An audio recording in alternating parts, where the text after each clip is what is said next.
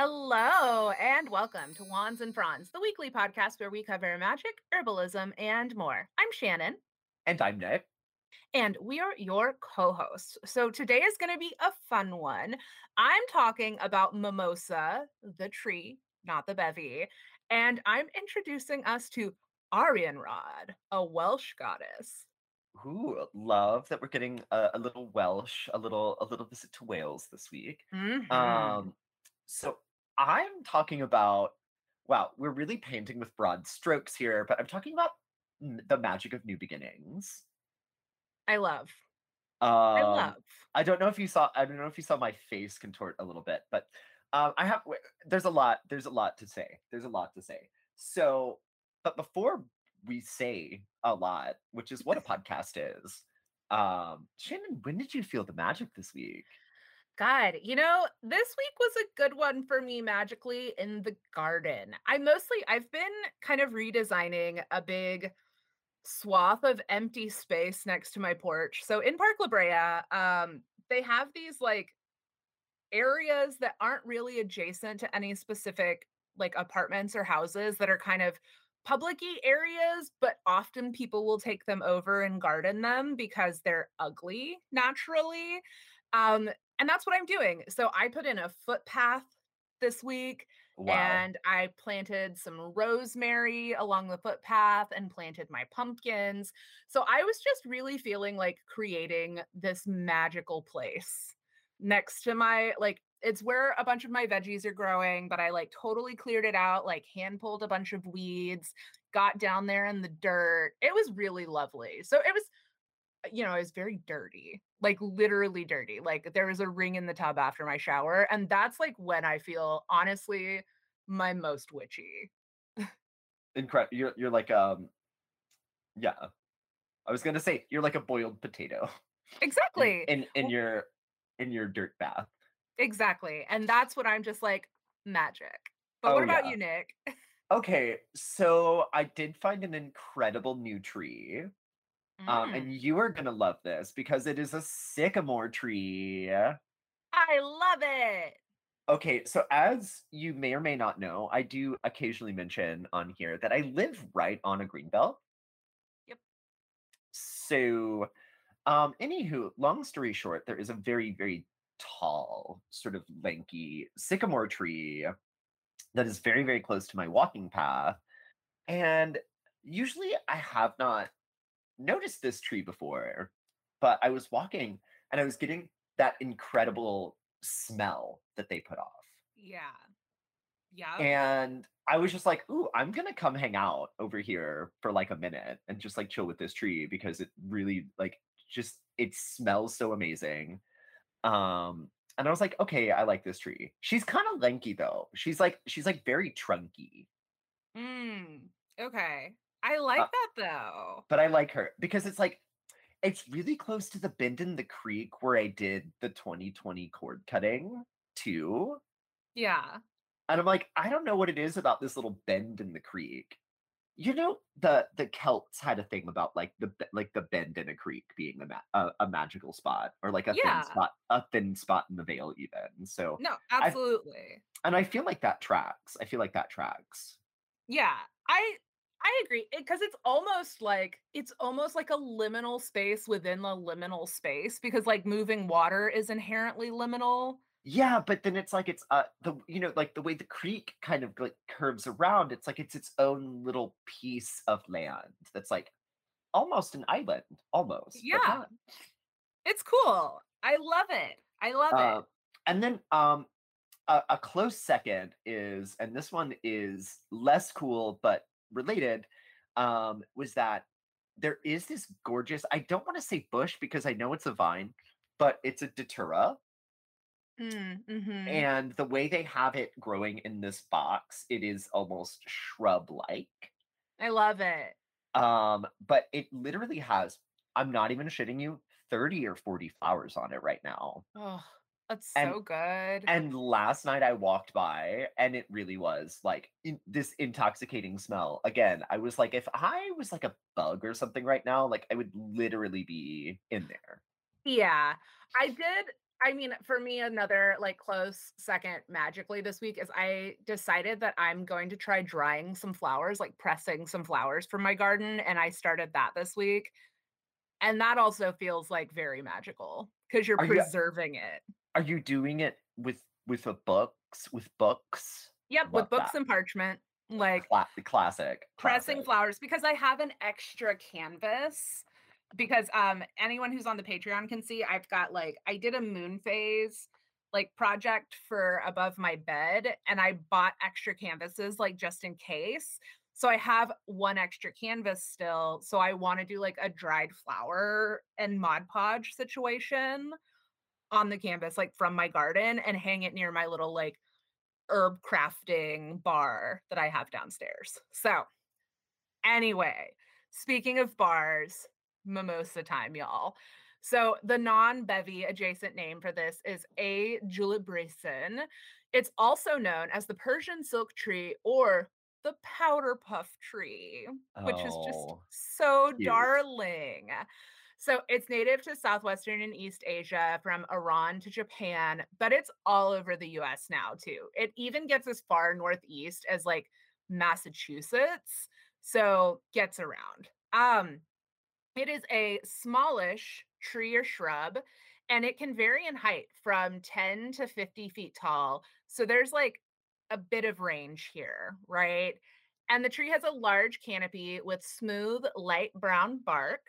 And the leaves are really big, like up to 20 inches long and six inches wide. So each individual leaf is made up of like up to 35 pairs of oblong leaflets. It's like almost fern-like looking, but if you've ever seen a Mimosa pudica, which are the sensitive plants that you can see, the ones where when you touch them, the leaves fold up, they look Oh, very much like that. And I I just have to say, I mimosas are one of my very very favorite ornamental trees. Yeah.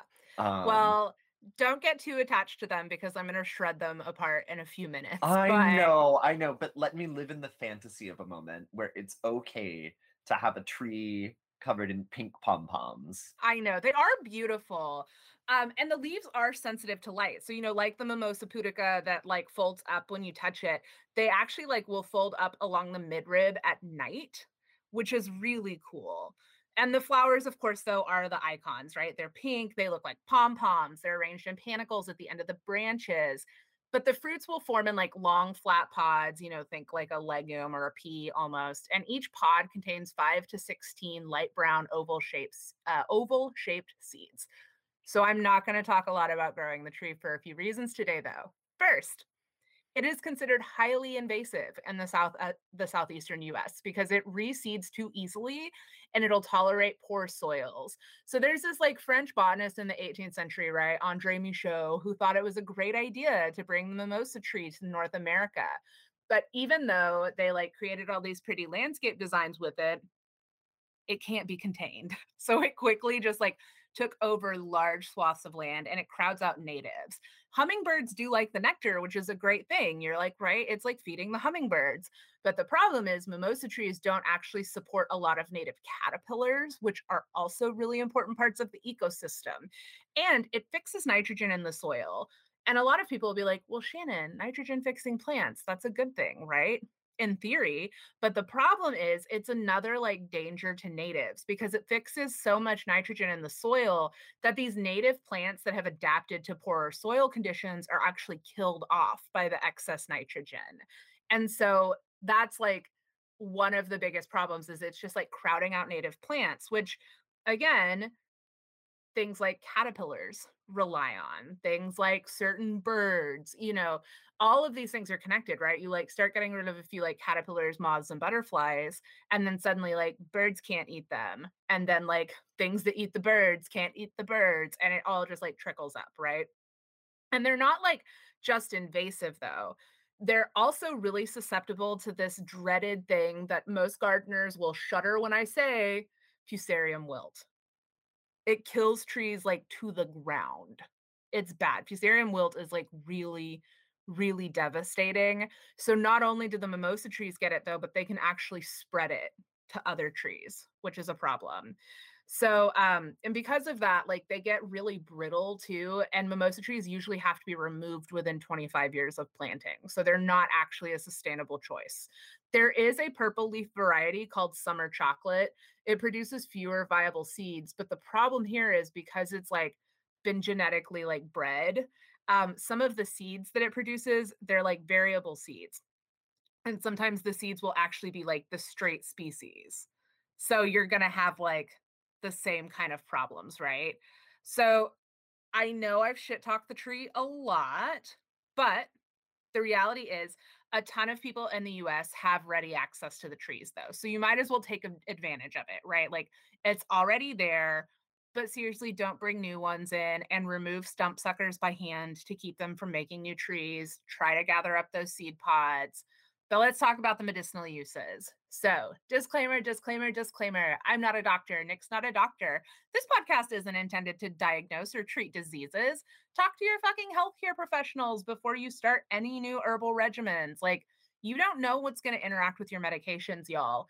I found out after I got the flu that apparently Dayquil can interact with Wellbutrin. I had no idea. Dayquil? Incredible. This is, this is why you got to fucking talk to your doctors, y'all. And clearly, I'm not a doctor. So, this plant, though, is commonly known as the herb of happiness. So, the bark, flowers, and the flower buds are used to help treat things like anxiety. And some people even call it like herbal Prozac, which, again, depression is a serious illness, but it can give you a little uplift, right? They did a case study in 2015, and the majority of participants actually reported like better mood stability within one to four days of starting a protocol, including mimosa. So it's like, it's really good for you. Um, in Western herbalism, the plant is used to soothe heartache and stress, as well as insomnia and memory lapses due to suppressed emotion, because that's actually a big problem. Like, if you have intense anxiety, it can also do things like affect your memory. The brain is an interesting organ that is animating these meat suits that we're running around in. So the bark is best harvested from trees that are at least five years old. You want to remove the bark to the cambium layer. And so that's the growing layer of the tree. That's usually where you see like a color change. So, like the light brown bark will give way to something that looks almost like white. It's also usually like a little bit more moist. That's the cambium layer. And to harvest the flowers, you want to get them in the morning, just as soon as the dew has dried off, but before the heat of the day, so they're not wilted. And honestly, like just wait until the tree is in full bloom to harvest it. It just makes your life easier, it's more efficient. And a lot of recommendations I've seen say that you shouldn't harvest more than a pound at a time, but that's really because the flowers can like crush each other if you like pile too many and whatever you're gathering them in. And then as soon as you get them inside, you want to pop them in a fridge to cool them down until you can dry them properly. Um, the dried bark can be made into a decoction, and the flowers can also be made into a decoction. Remember, the difference between a decoction and a tea is with the decoction, you're actually like actively boiling the plant material for an extended period of time. But you'll also see a lot of people making tinctures with the flowers. If you're on like any herbalism Instagrams or something in the summertime, you see all these like beautiful jars of mimosa flowers, like full of the clear vodka. They're very pretty. But just remember, like, if you're using fresh flowers or any fresh plant material, I really suggest you like do the extra legwork to get that 100 proof vodka or even the Everclear, just because there's more water in there. So I I just would be extra cautious and go with the higher proof alcohol.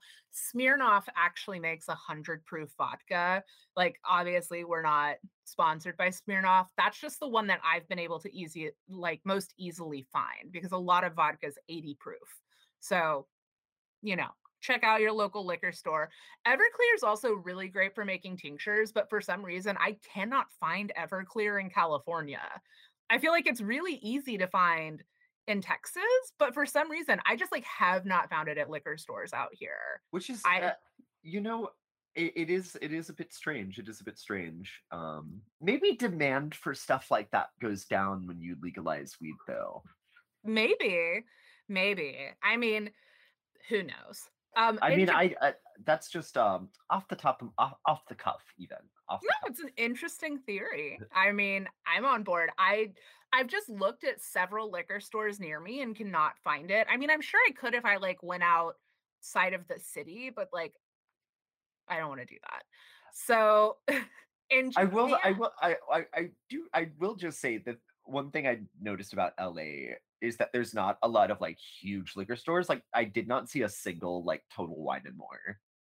no, we've got Bevmos, but they're like usually smaller and in like like shopping centers. Like there's a Bevmo near the Target that we go to in Oh sure. But they're still like they're so much smaller than the liquor stores in Texas. It's like a it's it's like truly a grocery store site. Like if you have not been to a Total Wine and More, it is as big as a grocery store. It's for sure bigger than it's for sure bigger than Trader Joe's. yeah, it's like a fucking super Walmart of liquor. It's It's incredible. and wine. It's wild. Um, in Japan, though, this bark decoction is also used topically for things like sprains and lower back pain. Hi, welcome to your 30s. There was also a study where they took extract from the stem bark and found that the components have a really high potential for anti aging use because of their effect on free radicals. So, some people do suggest adding like a really strong decoction of the bark to your skincare regimen. So, hey, try it out. But you do need to know what species of Albizia you're working with because some species do have poisonous parts. Although, even in those species, like those constituents can usually be used topically. But again, you just really like do your research if especially if you're trying to like harvest stuff that you didn't grow yourself. Just be really careful. Also, they say don't use mimosa if you're pregnant or breastfeeding. Meh. So, let's talk about magic. The mimosa is associated with the water element and the planet Saturn. So I know you might be like, oh, this is all about like joy and happiness. And I thought Saturn was a planet of boundaries, which it is. But Saturn also governs areas of things like ambition, career, even manifestation. So that's, I think, much more where the Saturnian magic comes in. So, of course, no surprises here, strong associations with like magic for joy, but it is associated also often with magic aimed at like making changes in your life, expansion. It's a great flower to use in magic for things like career shifts, or even if you're trying to make positive changes. And that's a different type of magic than like banishing bad habits.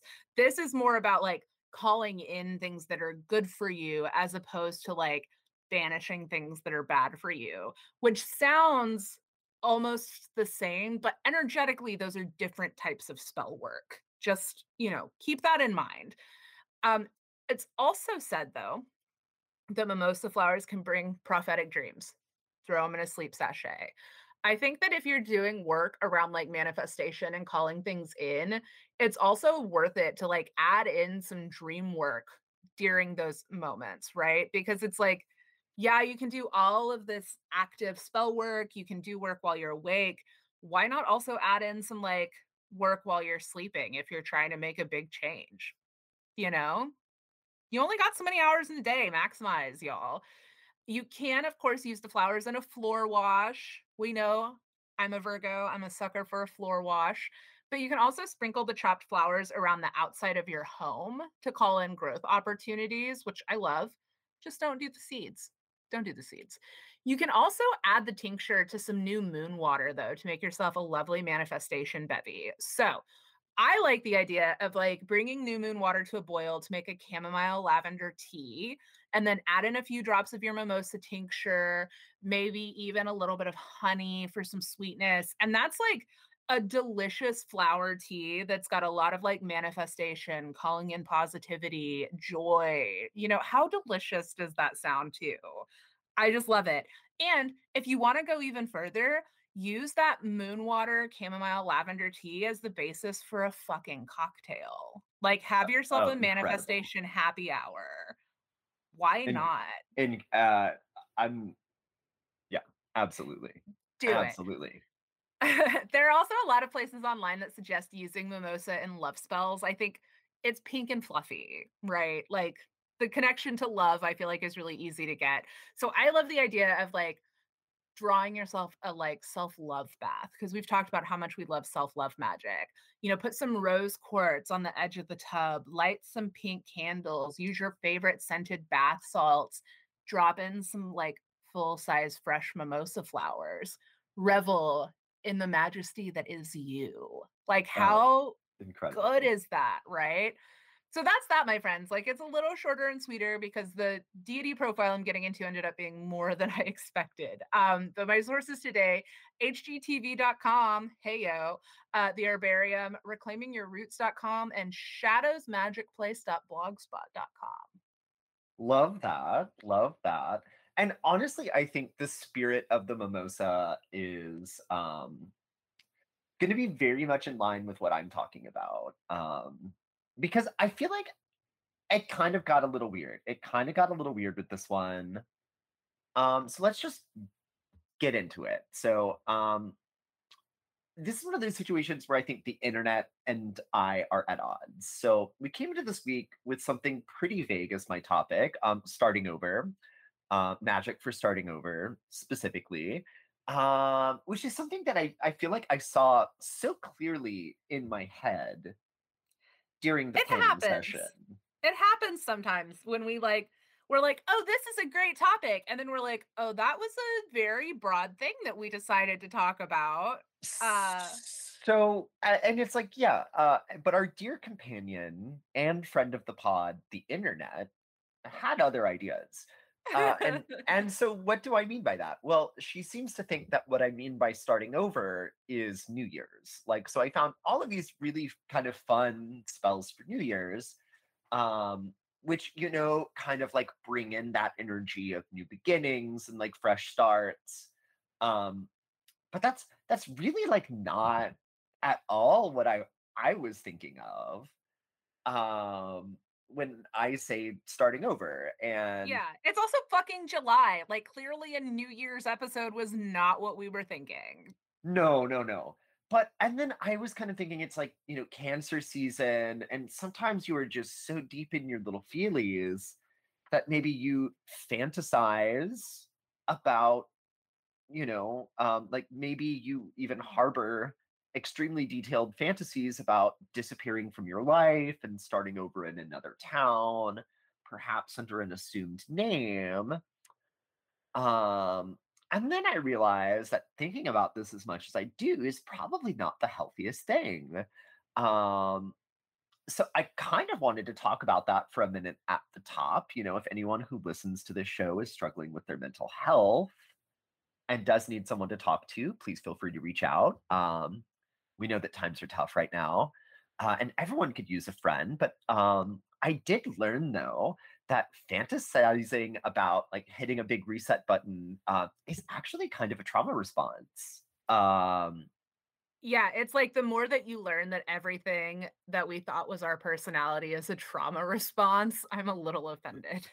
I know, I know, but um, all of that to say is that um, not everyone exists in that space mentally, which came as something of a surprise to me. Yeah, I'm like, I'm sorry, not everyone wants to run away to Paris. Right. Um, so I did want to talk a bit about like what we mean when we talk about starting over, and more importantly, what did Kimya Dawson mean when she talked about a starting over house in her famous song "Loose Lips"? They might Uh, sink ships, but loose might gooses make trips.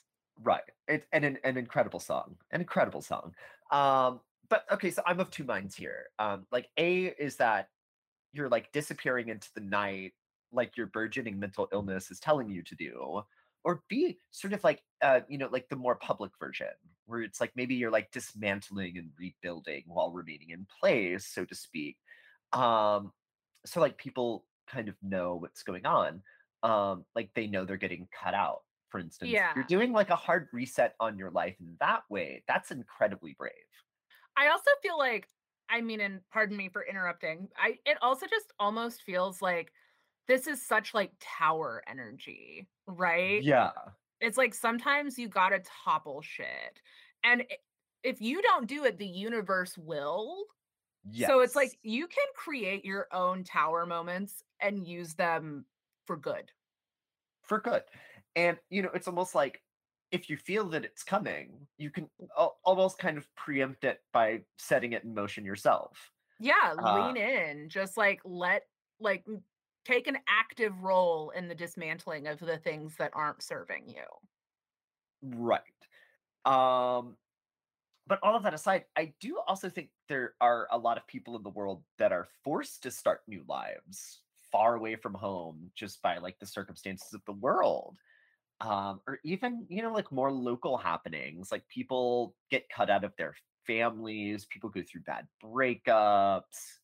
And again, it's like, I don't know why my mind goes to like these things because it's also kind of like there's good things about starting over. Like, you know, maybe you're getting a job that requires you to relocate and you, maybe you're even like excited by that prospect.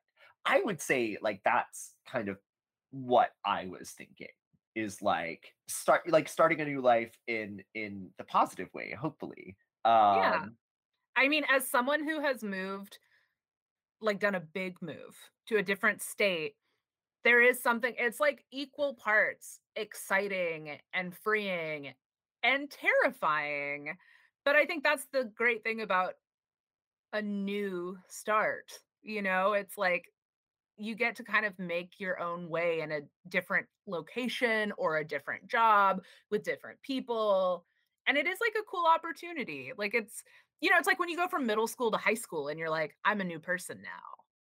yeah, exactly, exactly. So then I was thinking it's also very much like phases of life. So like you could go through like um like uh not th- these are the only examples, but like if you got married, okay, or even I would say, you know, it's like if there's a death in the family and it's sort of like, because I feel like that very much is one of those things that does kind of set those like phase changes into motion. So it's almost like sometimes when people die, it's like you, like everyone gets a promotion. Yeah. So, like, n- like in a, you know, and I understand that this conversation is a bit morbid, but you, but you know what I mean, where it's like you're not, you're kind of like, uh, we're kind of getting to that middle tier, right? Like we are not Yeah. we're definitely not the kids in our family anymore. Yeah. Um But we're not the elders. We haven't entered crone phase yet. we have not entered crone phase yet. But I do feel like, you know, um there is we're we're we're kind of entering like that mother phase that like or I that's that's kind of where I feel. It's like I'm finally feeling like very much more like an adult.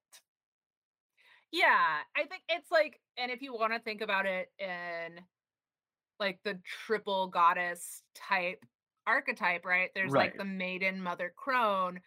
Getting into the mother phase of life doesn't necessarily have to accompany like having a child, Right, right, right. but it is still like a transitional period. And it's like very Saturn return. Like, this is a much more Saturnian episode than I anticipated. Absolutely. Well, and it's like, okay, so but it's like I I have this topic and I'm like really like butting up against myself because I feel like this is almost like shadow work even that I'm just like doing kind of like live in real time on on my podcast that I do with my friend. Um and but it's like really it's like why is it an is it a is it a Sagittarius moon thing? Because I feel like there's like this Sagittarius thing of like wanting to run away all the time. Like it's like it's just it's just strange to me that people don't live their lives in like fight or, or flight mode. Um Yeah, can't relate. truly cannot relate. Um but so we wanted to talk about sort of like starting over though. And also for some reason when I was thinking about this topic, I was thinking about Kiki's delivery service. Um because Okay, that iconic. But because that to me is like what I think about when I think about like starting over, you know? Like little Kiki, like cleaning out the little room above the garage or whatever, and like, you know, like scrubbing the floors and like buying her little groceries and like, you know, taking a walk around the block. Um, like you own the damn place. And, like, I think that's incredible. I think that's incredible energy, and I think ultimately after much deliberation, I think it's okay to want that. I think it's definitely okay to want that. Um, and it's not as it's not so unhinged to like think about that a lot. And I think one thing I did kind of want to put in here though, in was that doing this research, I came across a like lot of Pinterest spells to like start a new life and QWP time. So much of that is absolute trash. Um you really like shouldn't be invoking those energies to start quote unquote a new life. I think a better way to look at it would be to maybe do magic pertaining to like bringing new opportunities into your life. Um, you know, I just think there's a lot of tricky energy out there. Like, you don't just want to, I mean, you know, it's like anytime you're like making a petition, you really should almost be thinking like a lawyer, right? It's like, how could a neutral spirit twist this against me? Because they don't, you know, it's like, and that's a huge, that's a really big ask. You know, it's like a, a quote unquote new life. Like that could go very, very wrongly for you. Because one of the ways I think about it was like, what if, what if you could do a big reset? Okay, like, what would you want? Would you want to live your life over again? Like, would you want to like literally restart? Or would you want to restart as someone else? That's a really good question to consider. Yeah. And I'm like not asking you that. I'm just saying, like, this is what I'm thinking about. No, Like, no, I mean, yeah, I just think that's no, it's a really important thing though, I think to to consider when you're like embarking on this type of magic. right. But I also feel like it's it's inadvertent shadow work. It's inadvertent shadow work because you're like, wait, what what would I want? Yeah, it's also like what is it about me and my situation that I want to run away from?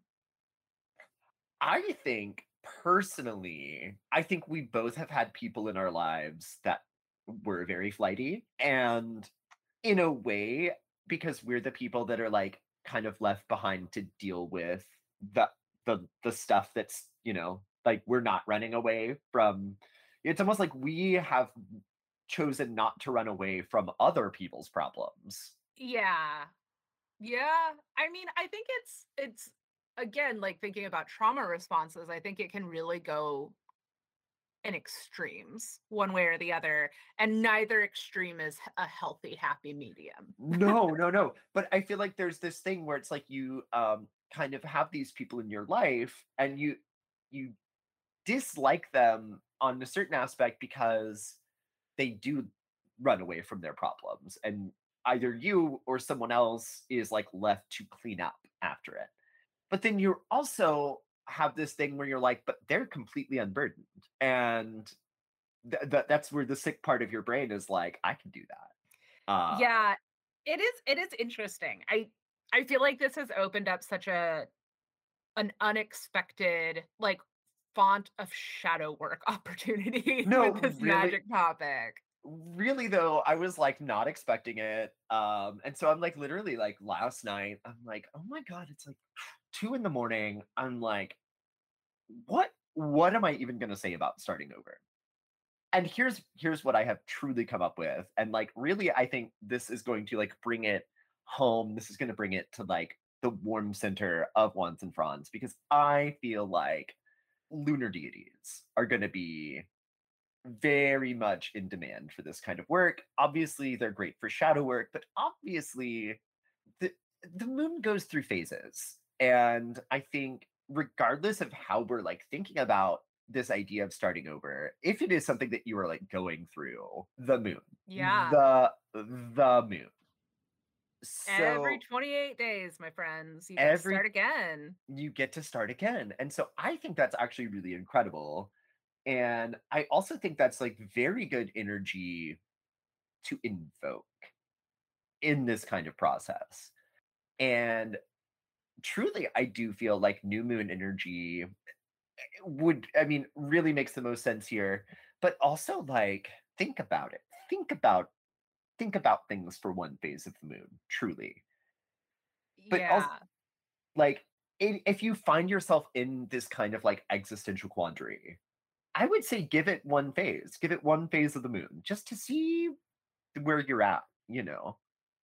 Yeah, it's like a good rule of thumb for big decisions, and I think that magic like this is a big decision. It's like, don't get an impulse tattoo because it's forever. Don't do impulse magic for changing your entire life because Yeah, it also can be very much forever. But I do feel like in these situations where it's like life has thrown you this opportunity. And again, I feel like the thing to ask for is opportunities because then Yep. ultimately you get to decide whether to take them or not. Yeah, it's like don't take yourself out of the driver's seat of your entire fucking life. Right. Um so but what I would say is I do feel like and I think Artemis would be in, an incredible energy to invoke here because you know, being like a goddess of the hunt and like the wilderness. I do think there is this thing, you, you know, where it's like starting over. I also think I, as an American of like almost like immigrating or like going to like a new land is like part of it, right? Or maybe that's the Sagittarius moon talking again. Uh, I know I feel like that is also like very American because everyone that's not a Native American, we come from people who have left and started over. I was actually just talking to Eric about this is it's like I think a lot of people that are descendants of people that have immigrated to America, even like people that are first or second gen, I think there's just like a different relationship to the land and place. You know, I th- I feel like we talked about this off pod, but I remember we had this conversation about how Americans move so much more than like anyone else in the world because I mean like the country is huge. It's like almost the size of continental Europe. Yeah, Um a lot of Texas is bigger than France. Like yeah, exactly, exactly. So kind of the thing is is is like it's not abnormal as an American to be like born on the East Coast and move to the West Coast or vice versa or really anything in between. Yeah, it's like we're all descendants of a very nomadic people, if you think about it. Truly, because Like, it's like it, you know, it's like if you lived in Europe, you could move to the other end of of Ireland from where your family is from and still be like 4 hours away. Like yeah. Meanwhile, our long ago ancestors were like, fuck it. We'll cross an ocean. Why Yeah, we'll cro we'll cross an ocean, why not? But, uh, there is uh, but I feel like, you know, to me, like, traveling the the idea of, like, traveling in that way is very much like what the ancient Greeks thought of as the wilderness, if that makes sense, because it's Yeah. like it's not literally wilderness, right? It's the unknown. It's like the liminal space you have to travel between, you know, Yeah. one port of call and another. It's the wild parts, It's the the wild unknown. it's the wild parts. It's the unknown. And and that's kind of what I think is calling me back to Artemis because it's like we don't need to interpret some of these things so incredibly literally. Like I think traveling and like kind of being away from home and like kind of again like doing starting over really is kind of like being out in the wilderness um even though it's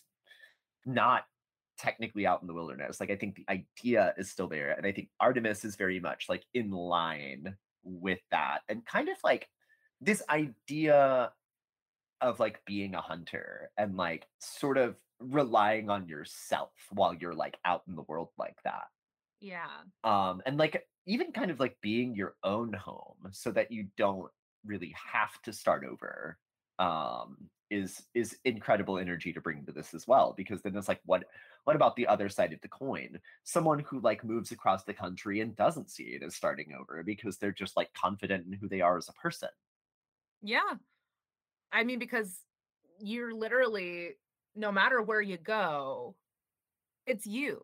it's It's you always you. it's always you so can we start over is it even possible these are the questions the, and so this week I'm just like I just want to share that I'm personally having like an incredible existential quandary um just like thinking about this too much.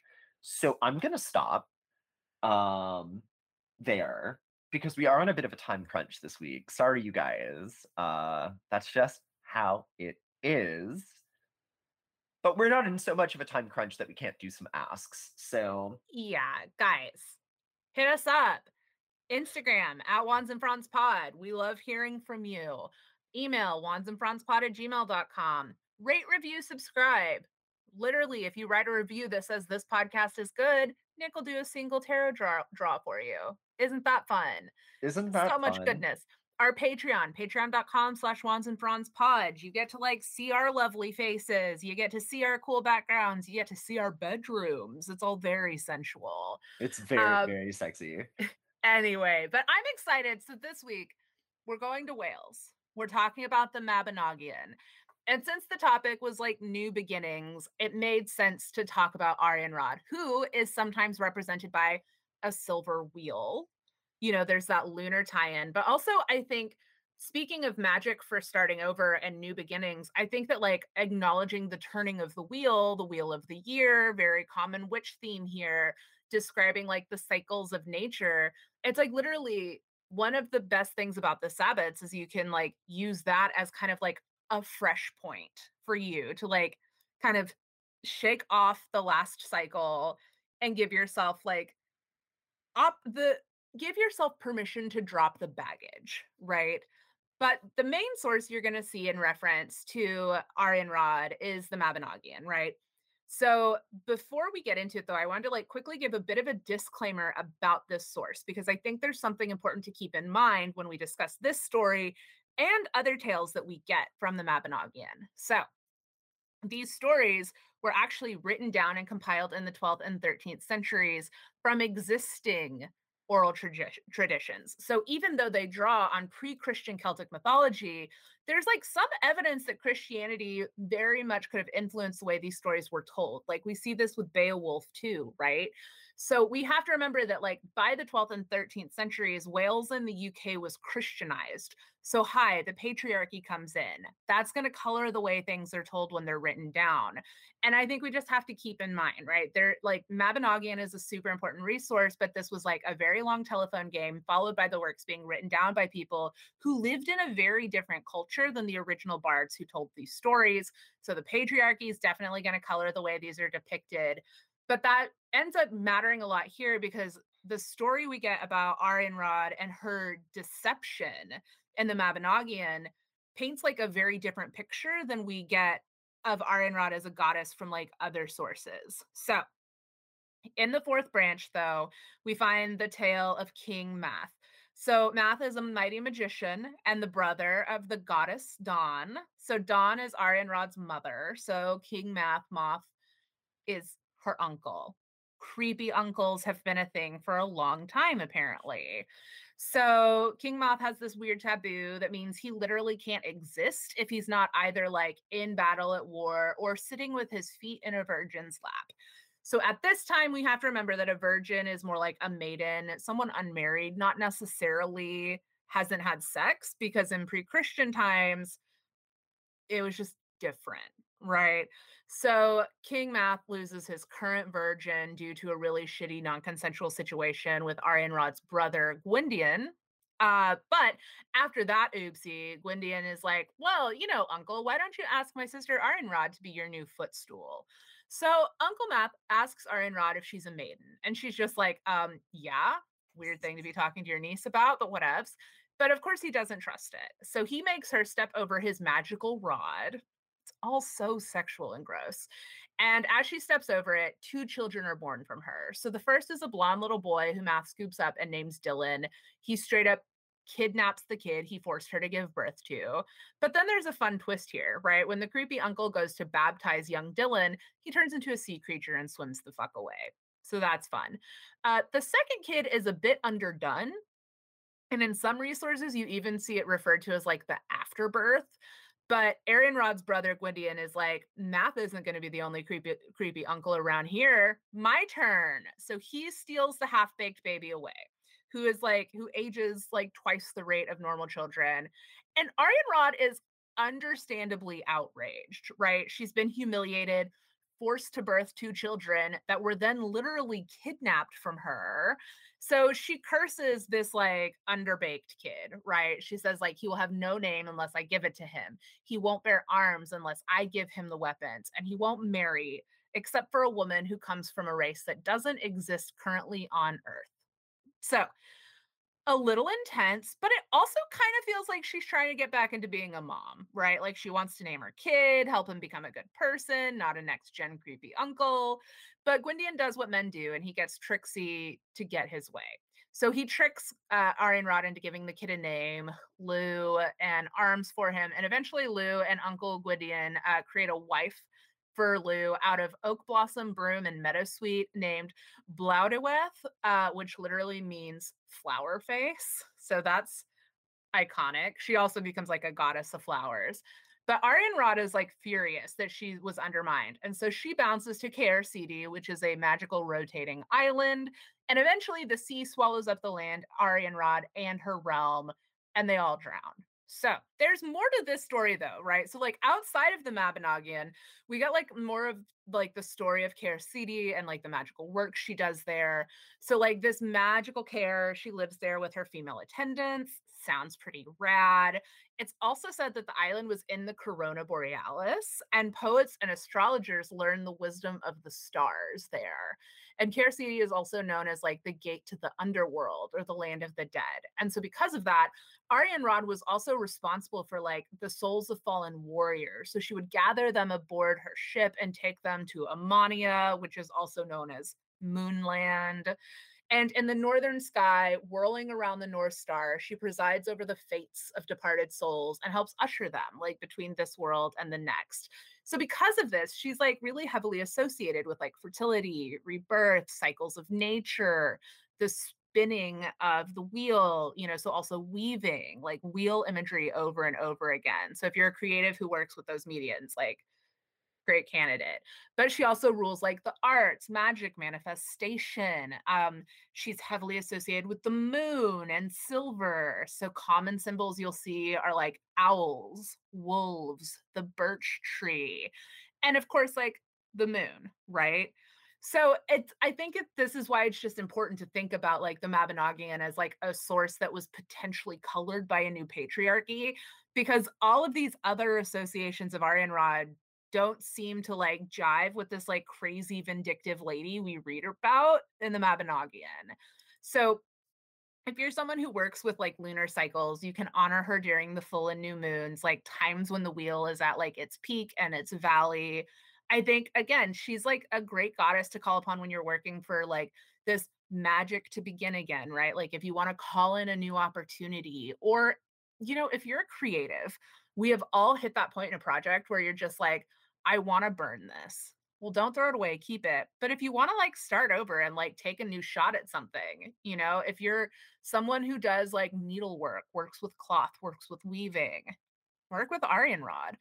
Um, she's also, again, though, someone that I think makes sense to honor at the Sabbats, right? These periods when we're all specifically acknowledging the cyclical nature of the universe. And of course, sea magic. Her kid, uh, the one who swam away, he became a sea god, right? But Right. there's also the like tie-ins between like the moon and the ocean and the tides, water, and finally, mothers. I think she is a great candidate for moms. So like she sounds super vindictive, but there's this really great article um, a woman wrote. Her name is Claire Hamilton, and the piece is called Arianrhod, Bad Mother or Mythic Goddess. And she sums up her article with the following quote, which I think just captures it all beautifully. So I'm literally just directly quoting her here. And she says, I believe that Arianrhod can be seen not as a furious and vindictive woman, but as a powerful and wise matriarch, a mother who truly understood the needs of her son and the sacred requirements of her maternal role, and who was not afraid to use her crone power to secure them. And for these reasons, I believe that the wonderful goddess Arianrhod, the beautiful woman whose feet rest on the crescent moon and whose head is ringed with stars, is a hugely important figure in Welsh myth and a deeply inspiration model for all mothers today. So, those are just like a few suggestions you consider if she's someone you want to work with, but also like fuck the patriarchy and especially like fuck men and creepy handmaiden in power who force women to give birth. So, sources today are Wikipedia, the Encyclopedia Britannica, and feminismandreligion.com. And then, of course, that like great piece by Claire Hamilton, Arianrhod, Bad Mother or Mythic Goddess. Which honestly, that's very much my opinion on the whole situation. Is I'm like, what did she do that was actually that bad? Yeah, it's like of course, if you're in the patriarchy, you're going to be like, oh, I'm sorry. This woman wants to like name this kid. I'm Yeah. like, you mean the kid that she fucking gave birth to? You creepy bastards. So, yeah.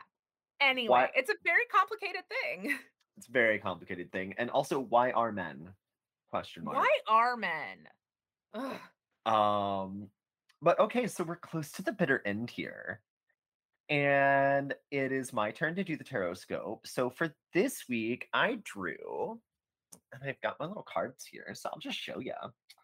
Um, Leo, Oh, the little Yeah. lion. little Leo, um, which also I just think it's so cute. And also it's almost it's almost your time, babies. So What's coming up? Leo season comes in with a roar after cancer oh, season. after cancer season, but I'm Hot enjoying girl I- summer. I am enjoying my cancer season truly.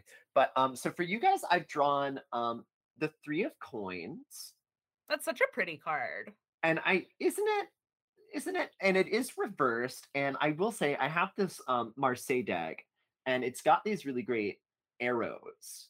Oh, Now, that's nice. So because when it's a card like this and it is uh, symmetrical, it's like which way is up? Well, yeah. the card tells you. Um anyway, so here's the thing. 3 of coins reversed energy is telling me that you're well, you're it's a bit of a mess. Um and uh it, it's it's even chaotic. Um this situation that you find yourself in Leo. And here's the thing, and I feel like this is such a classic Leo dilemma. But like really it's like do you step up and like do everything yourself or do you acknowledge that other people exist in this situation? Um and it's kind of like you you ultimately are uh inclined here to um maybe even quit which is not um the worst idea because again it's like this is very much like a chaotic situation that you're in um and sometimes quitting is okay but also it's like you can't really have your cake and eat it too like you can't um get all of the accolades and you know without doing the work so it's like you got to step up or step aside 'Cause you're yeah. kind of because you're kind of just in the way right now is the thing so Step up or step out. step up or step out. Um, and I would say, you know, it, it- really is almost your season. So my advice as an Aries um, is to step the fuck up. You know, Oh, I love it. Fire to ch- fire. like take charge. Okay, take charge. I'm here for it. I Be- feel like this is also so like such a Leo situation you're describing. Like, like, like, be bossy. Like, truly be bossy. It might even be good for the situation. Um, for someone to kind of take that role and be a little bossy. yeah. Sometimes people need a boss And sometimes that boss can be a Leo. and they'll look good while they do it. And they'll look good while they do it. That's right. That's right. we love you, Leos. Um, nice. Well, yeah, it's like a slightly shorter episode today, but we've been on like an hour and a half episode kick. So I hope it's like I hope you guys enjoy a slightly more abbreviated, maybe more manageably like timed podcast. That's true. That's true. But I I mean, you know, I haven't heard uh like negative feedback on the long episodes, but um that's just me. That's just me. I do check mean, the Instagram, so we have good things to say, but also if y'all are ever unhappy or if you're super happy, you know how to reach us. We told you. you you did tell you. You can rewind this episode and and get all that information again. Or Um, read the episode description because I always put it there, y'all. That's so that's so incredible. That's you know, like Shannon You're welcome. Shannon's just making it so easy. Um, but okay, to all the bitches who feel like a plastic bag drifting through the wind, wanting to start again. To all of you plastic bag bitches, blessed be bitches. Blessed be. Goodbye. Bye now.